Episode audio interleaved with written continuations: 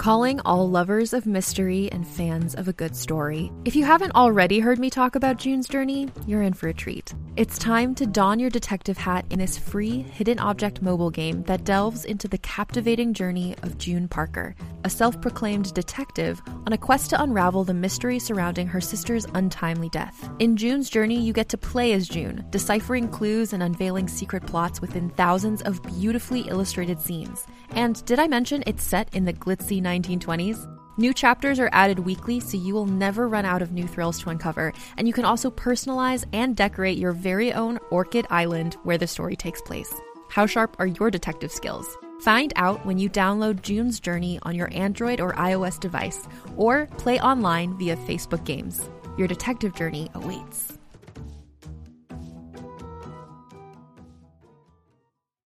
Every five minutes, someone dies while waiting for a compatible donor heart, liver, or kidney. On a remote island in Lake Superior, a team of geneticists strive to engineer an animal with human compatible organs, thereby saving millions of lives. But these ancestors are not the docile herd animals they envision. Instead, the project spawns something big, something evil, something hungry. Ancestor by number one New York Times bestselling novelist Scott Sigler is available for free on Apple Podcasts, Spotify, or wherever you get your podcasts.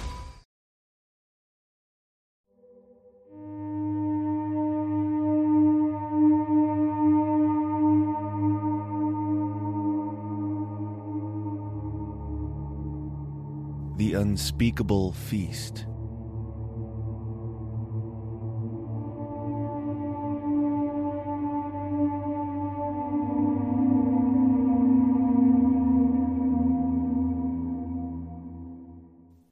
Jameson took some of his scraps from dinner and dropped them in the bowl for the cat.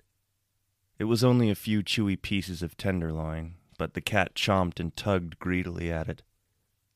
Jameson was usually more frugal with his food. He rarely gave leftovers to the cat because there were rarely leftovers to speak of. He had to eat very sparingly, being as he was now unemployed. But thankfully, he had plenty of food in his freezer, so he didn't have to worry about going hungry. Not yet, at least. When the dishes were done, Jameson sat in his favorite chair by the window. The second story apartment he lived in looked out on an alley, with an opposing wall of apartments on the other side.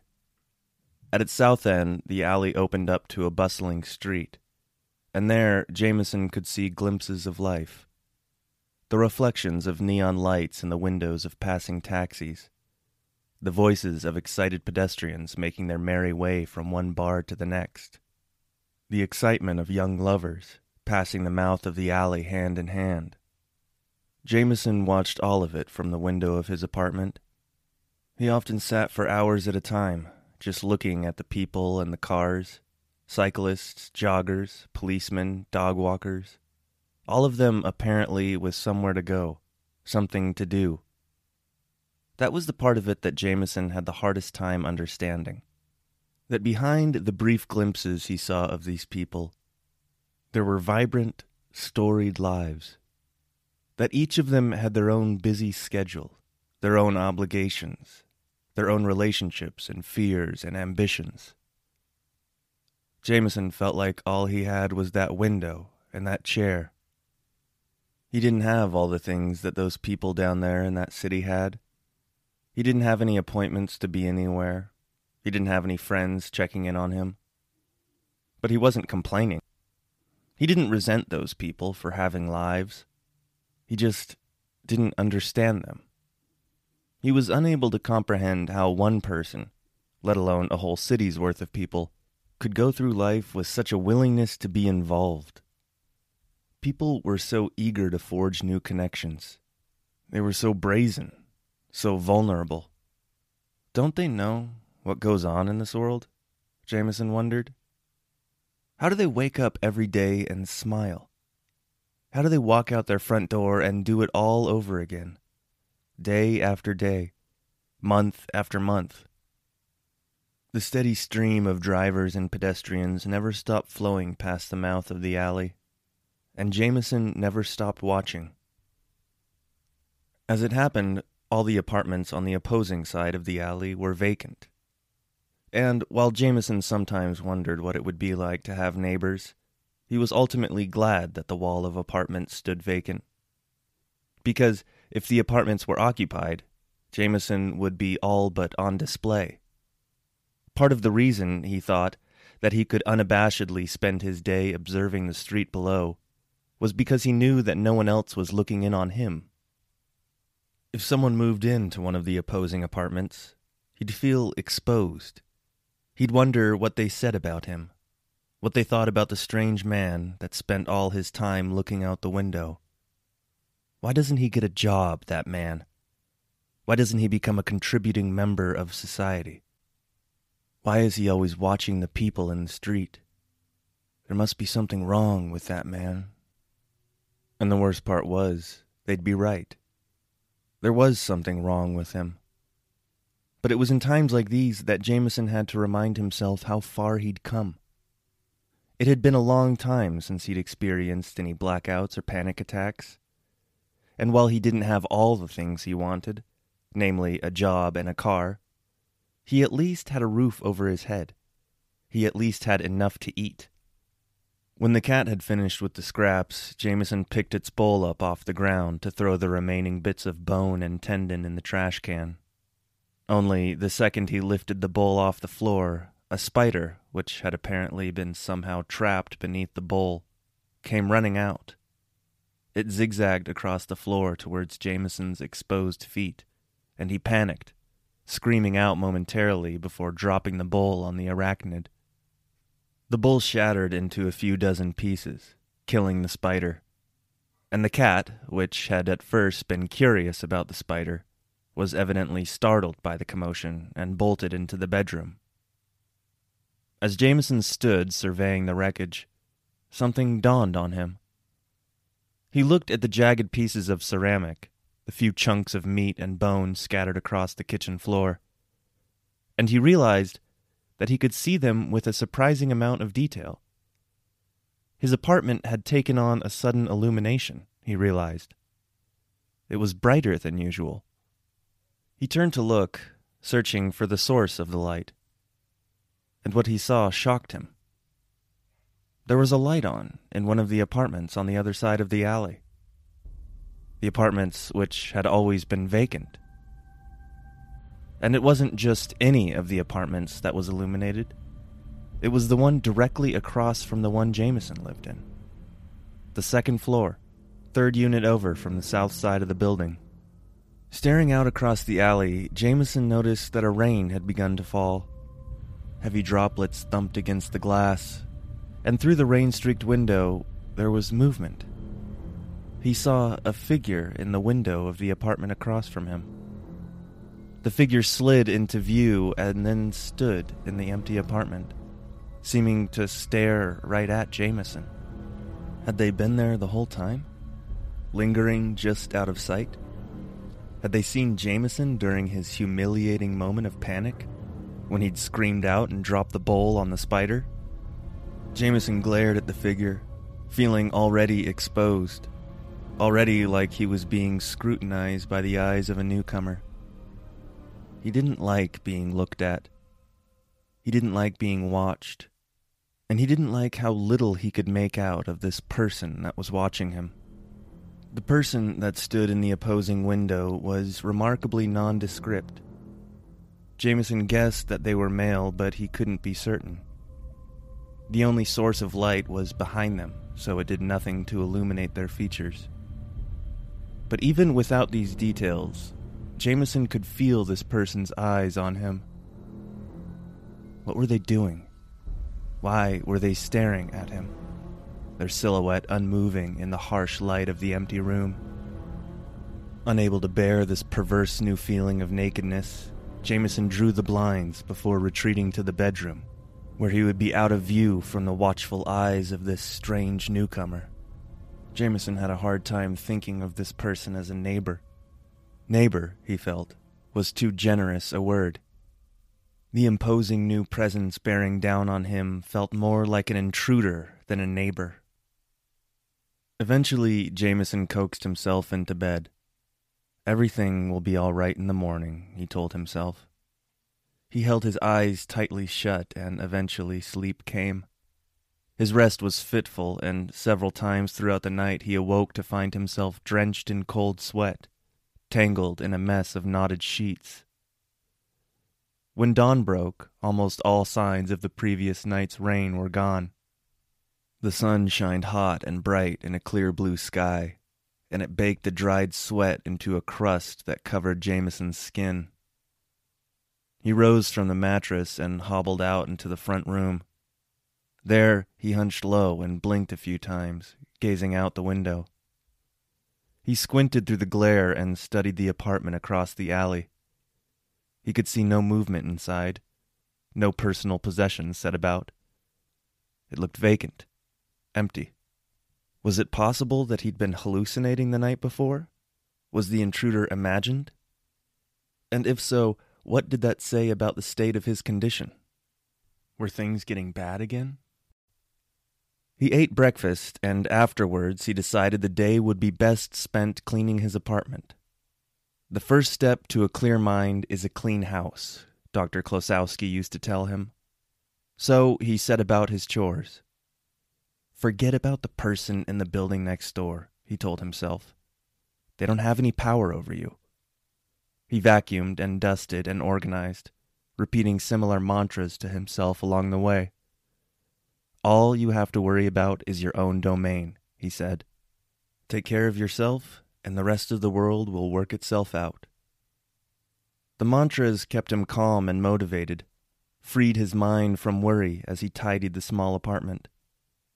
But even the mantras couldn't help him when he made the discovery. He had checked all the chores off his list, except the final task of changing the bed sheets.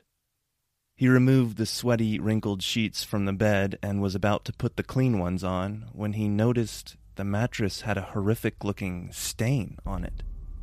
It was the color of dried blood. It even smelled like blood, like slaughter and rot. It was roughly the size and shape of a torso, and it appeared near the center of the mattress. As he looked at it, Jameson found himself inspecting his body for wounds. Was it possible that he'd suffered some kind of injury in his sleep and bled onto the bed? No, that wouldn't explain it. Because then there would be blood on the sheets as well. But there was no blood on the sheets. If it was blood at all, it was only on the mattress. The sight was ungodly to Jameson, but it was also perplexing. Even if he could get past the fact that he'd been unknowingly sleeping on a giant bloodstain for who knew how long, which he couldn't, he was still left with the question of how it got there. Jameson didn't have a lot of romantic partners, but there had been a few. Nevertheless, he was pretty sure he would have remembered if any of them had bled profusely in his bed. And even if it was from a sexual partner, which Jameson knew it wasn't, he still would have seen the stain. He washed his sheets regularly, and had done so at least half a dozen times since he last had a woman over. There was simply no reasonable explanation for the stain. None of it made sense to Jameson. All he knew was that the previous night had brought the arrival of the stranger. And now this grisly discovery had been made and for some reason, he was inclined to think that the two things were connected, though he couldn't say exactly how. After dinner, Jameson sat in the chair by the window. Night had begun to fall, and there was still no sign of the person he'd seen in the other apartment. For a while, he began to think he had hallucinated the stranger's presence, that nobody had moved into the empty building, and that, though his mattress was ruined, he would at least still have the privacy of his window, the periscope through which he viewed the world. But then, as if purely out of spite, the apartment on the other side of the alley was suddenly illuminated. Jameson's jaw hung open as he watched a tall, lanky man come into view through the window. It was the same man he'd seen the night before. The man was carrying a stack of boxes, which he set down in what appeared to be the apartment's kitchen. It was only when he saw this that Jameson noticed the moving van parked below him in the alley. This man was moving into the apartment across from him, he realized. He watched the man take a series of trips down to the van, carrying several boxes up with him each time. The man appeared normal.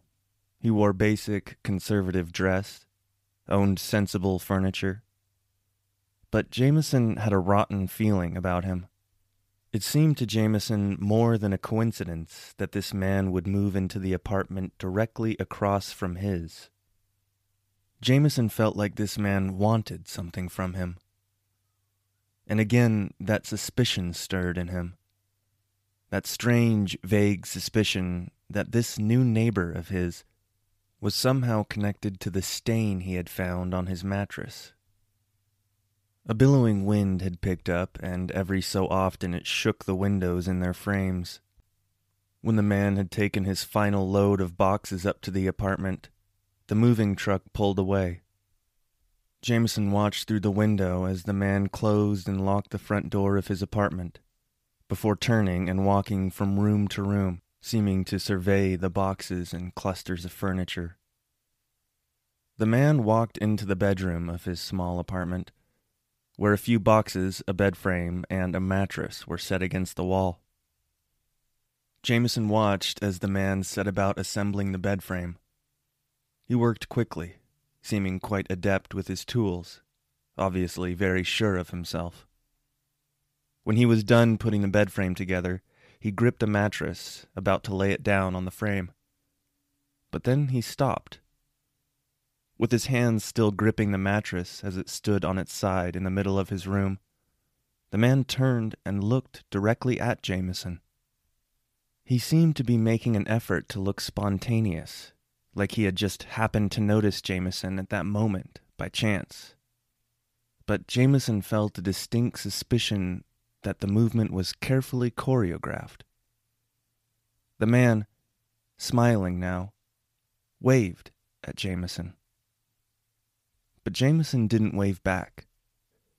The irony of the situation was not lost to him. How convenient it was that the man would stop and acknowledge Jameson at the exact moment that he was putting the finishing touches on his newly assembled bed. His nice, clean bed, with his white, flawless mattress. Meanwhile, Jameson's own mattress sat in the other room, tainted by that sickening stain.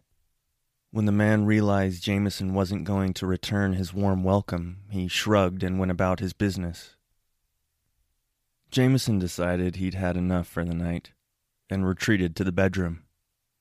He flipped a mattress over, planning to sleep on the side that wasn't soiled. He lay there in silence for about an hour, but he couldn't stop thinking about the stain. So he took his blanket and his pillow and went out to sleep on the couch. When he awoke the next morning, he was pained by a piercing headache. He drank a few glasses of water and ate breakfast, but it didn't help much.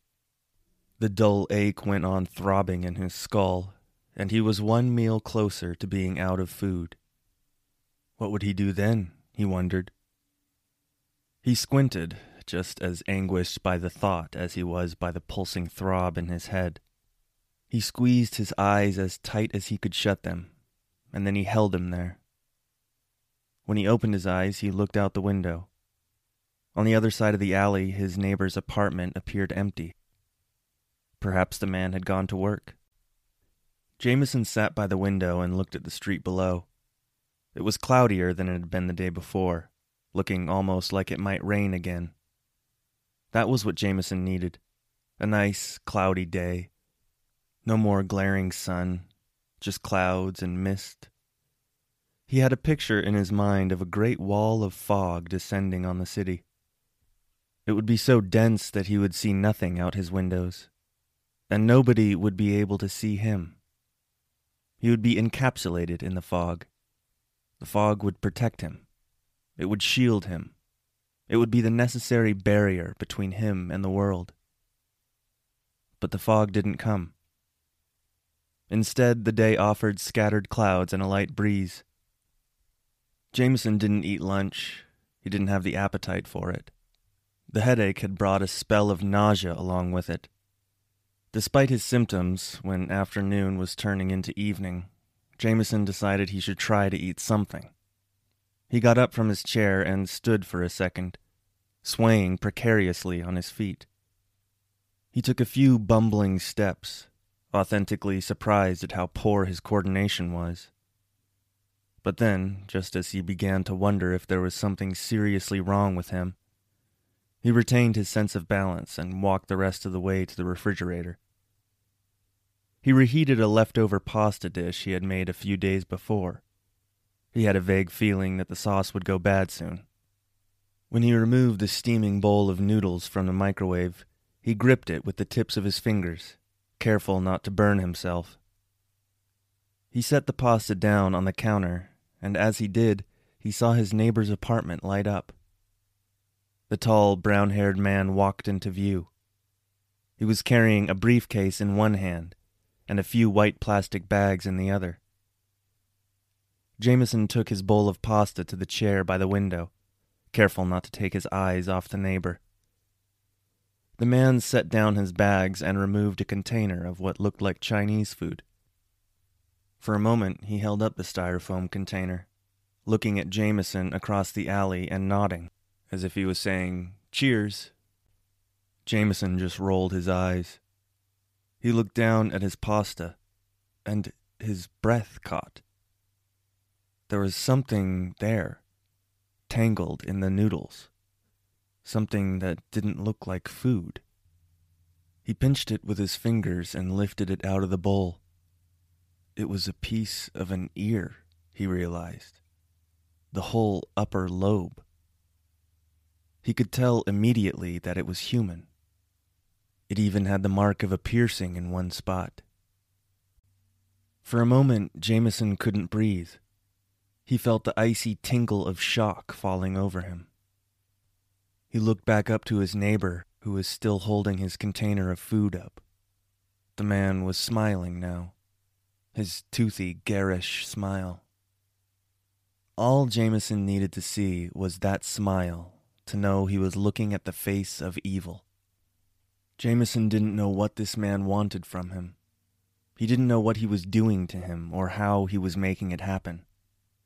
But he knew this devilish man was responsible for the maladies and misfortunes he was suffering. Everything had gone wrong since this man had arrived.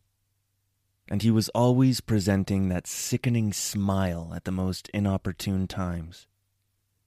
He went on eating his Chinese takeout while Jameson still held the human ear he had just found in his noodles. Jameson had never believed in sorcery, spells, and witchcraft and the like, but that's what he felt like he was experiencing. He felt like he was being cursed, haunted. He stared down at the ear, wondering what he should do with it. Its skin was a pale olive color, and it had been sliced cleanly from somebody's head. Just looking at it made Jameson feel ill. What he had in his hands was probably evidence of some tragic crime. He was obligated to turn it in, to do his part to ensure justice was served. But what if he was accused of a crime? No, that was a baseless concern. He had done nothing wrong. It was his mysterious new neighbor they would investigate. Surely, when they searched his apartment, they would find evidence of his depravity. But what if they searched Jameson's apartment? What would they think of the stain on his mattress? No, it wasn't his place to bring the police into this. Jameson took the earlobe and dropped it into the toilet bowl. He pulled the lever and watched the slimy little piece of cartilage, still crested with blood at its edges, as it spun and twirled in the water before disappearing down through the bottom of the toilet bowl. When he came out of the bathroom, Jameson glanced across the alley. His neighbor was no longer looking at him. The man continued to eat sporadically as he worked on organizing and unpacking. Jameson felt a silent rage looking at the man. Why had this smiley psychopath singled him out? Did he have a personal vendetta against Jameson? Did he want to destroy him? To have him labeled a voyeur and a scumbag? Jameson didn't know what his intentions were, but he felt a distinct sense looking at him that, if given the opportunity, this man would not hesitate to rob Jameson of his very life. He took the rest of the pasta and dumped it in the trash, though after he did, he almost regretted it. The meal was no longer anywhere near appetizing since he had found the ear in it, but he knew it was foolhardy to throw away food. Every time he opened the fridge or freezer, it was that much closer to being empty, and he had no idea how he was going to fill it back up. Perhaps he could visit a food bank, he thought.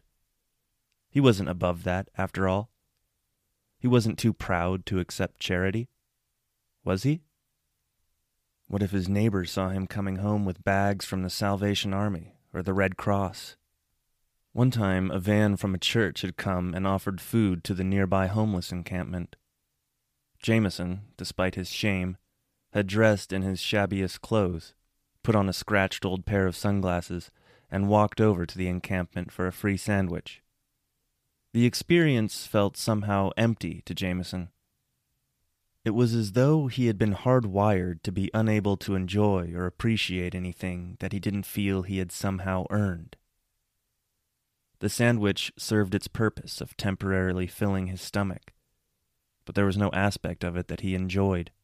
Regardless of pride, though, when it came to matters of hunger, he would do whatever was necessary when the time came. But at that moment, he felt like he needed rest more than he needed food. He still felt that dull ache in his brain, and his coordination seemed only to be getting worse. Every time he stood, it took him a few seconds longer to retain his balance. It felt like the new neighbor's mere presence was slowly degrading his motor function. He yearned to regain his sense of self. He didn't even need any special vitality. In that moment, all he craved was to feel normal. It would be such a gift, he thought, to just feel like himself again. Maybe if he got out of view from the new neighbor, he would be able to regain some of his strength. He pictured the new neighbor as a kind of vampire, slowly hollowing him out from the inside, slowly infiltrating Jameson's apartment and haunting it with whatever freakish powers he seemed to possess. Yes, get away from him, Jameson thought, half walking, half crawling towards his bedroom. There he would lock himself up, shield himself from the prying eyes of his neighbor, the wicked intruder that was trying to suck his life force out of him. He needed to recharge, but that was all. Then he would be feeling right as rain. Only he still didn't feel comfortable sleeping on the tarnished mattress and there was no way he was going to sleep on the couch in full view of the neighbor. Even if he drew the blinds, he still feared his neighbor's vampiric effect would be able to reach him. So instead, he took some blankets and piled them in the bedroom closet, where he lay on the floor, curled up in a ball. It was the only place in the apartment where he truly felt safe anymore. Eventually, he dozed off. He didn't dream as he slept or at least he didn't remember his dreams if he did. But when he awoke, he believed he was dreaming, because he could hear a voice speaking to him. It sounded joyful and welcoming, though Jameson couldn't make out what it was saying. It reminded him of the voice of his grandfather. It was warm and baritone.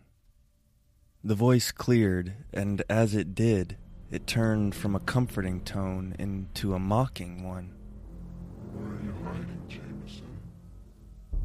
Why are you hiding, Jameson? Why are you hiding, Jameson? Why are you hiding, Jameson? His back pressed against the wall of the closet, and he could feel the words vibrating through the structure of his apartment. It wasn't just a voice in his head. It was a real and terrifying presence in his home. Don't hide from me, Jameson, the voice went on. You know you can't hide from me forever. Jameson opened his eyes and looked out at his bedroom. He knew the blankets would offer little defense from anything, but he pulled them all the way up to his face anyway. Looking out through the crack in the door, he took inventory of the darkened room. Everything was as it should be. Despite the voice he had woken up to, he didn't see any sign of an intruder. Only then he noticed something move. It was a kind of bulge, a sagging on the underside of his mattress. It began to swell down through the slatted bed frame almost to the point of breaking before Jameson realized what he was looking at. There was something inside his mattress, and it was in the process of coming out. First, he saw an arm break free. The wandering fingers of the hand reached down towards the ground. Then the second arm broke free. Jameson screamed out, and then, realizing he'd given his location away, he jumped to his feet and turned on the lights. Trembling, he got down on his hands and knees and inspected the underside of the bed. The stain was still there, but there was no bulge, no massive tear where a monster had crawled out. He was alone.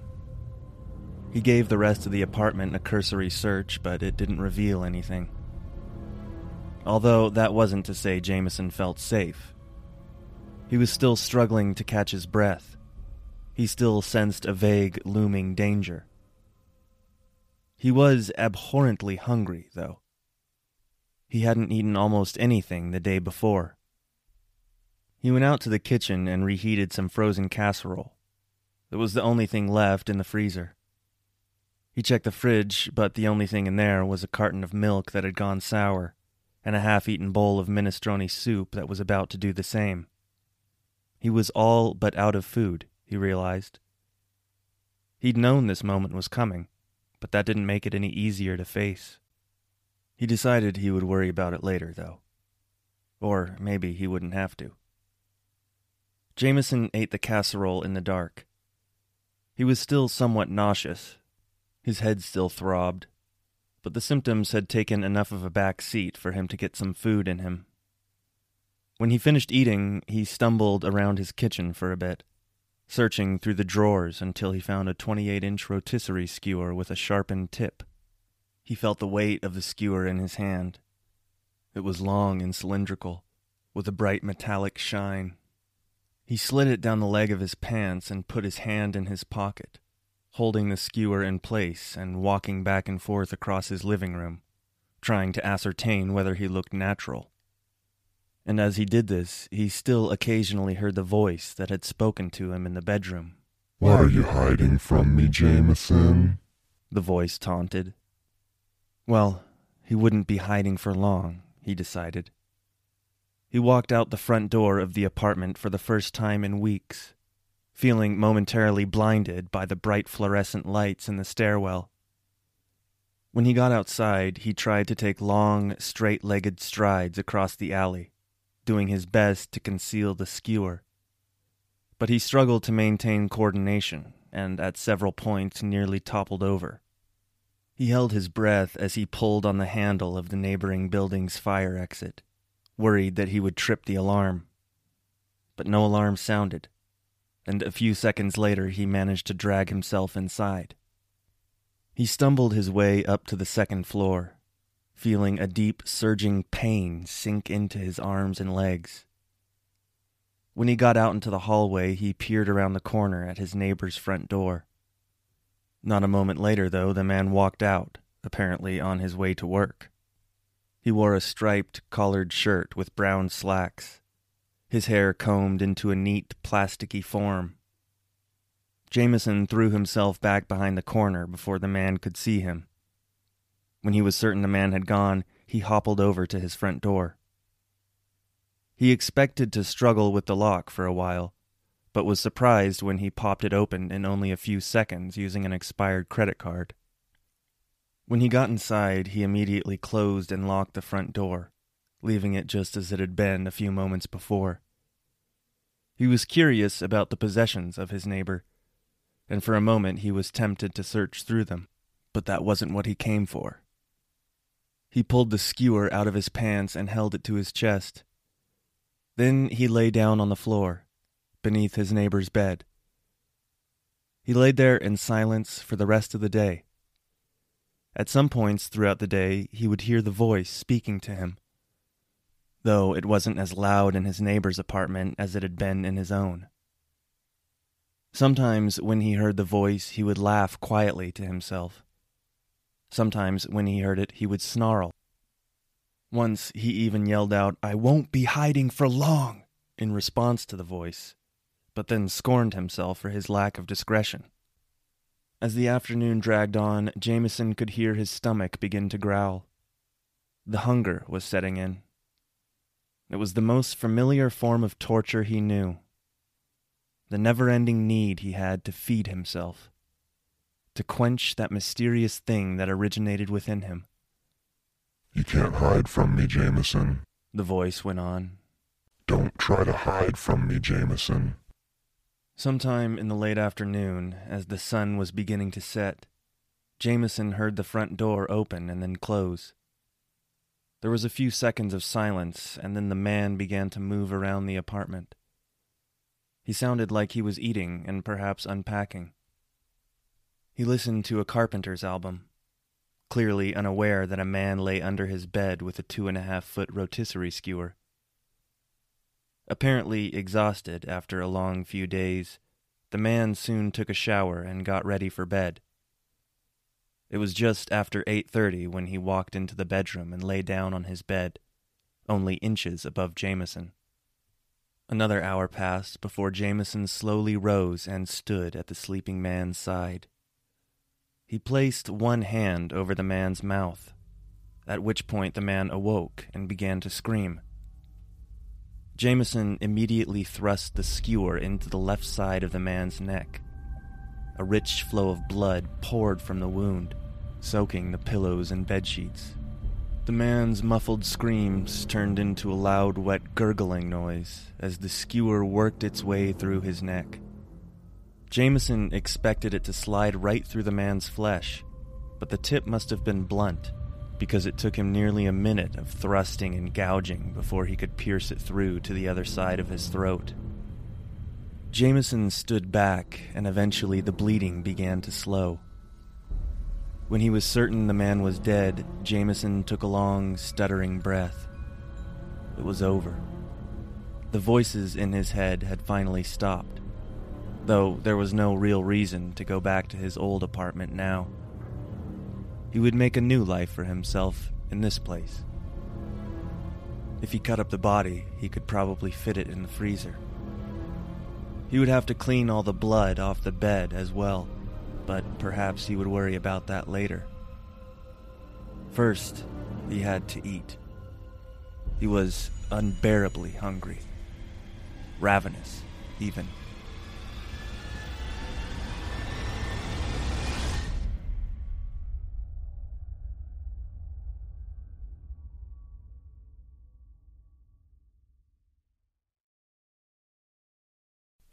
Hey, uh, if you're still listening, I want to first say thank you. I really, really appreciate everybody that has checked out the show and listened and written to me.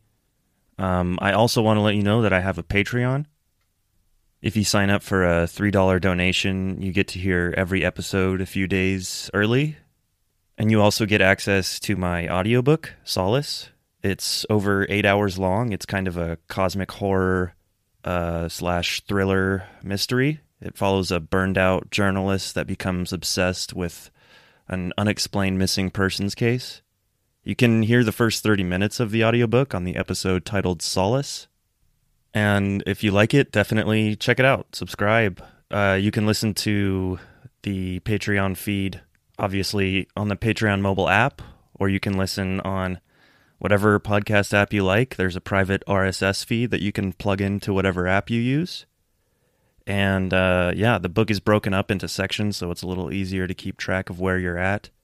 Check it out. It's patreon.com slash A-C-E-P-H-A-L-E. There's also a link in the show notes of this episode and in the bio of the show that you can click on. So yeah, that's all from me. Um, If you enjoy the show, please leave a rating or a review. And yeah, thank you so much. I seriously appreciate you guys. Contained herein are the heresies of Radolf Burntwine, erstwhile monk turned traveling medical investigator. Join me as I uncover the blasphemous truth of a plague ridden world that ours is not a loving God, and we are not its favored children. The Heresies of Radolf Burntwine, coming January 2nd, wherever podcasts are available.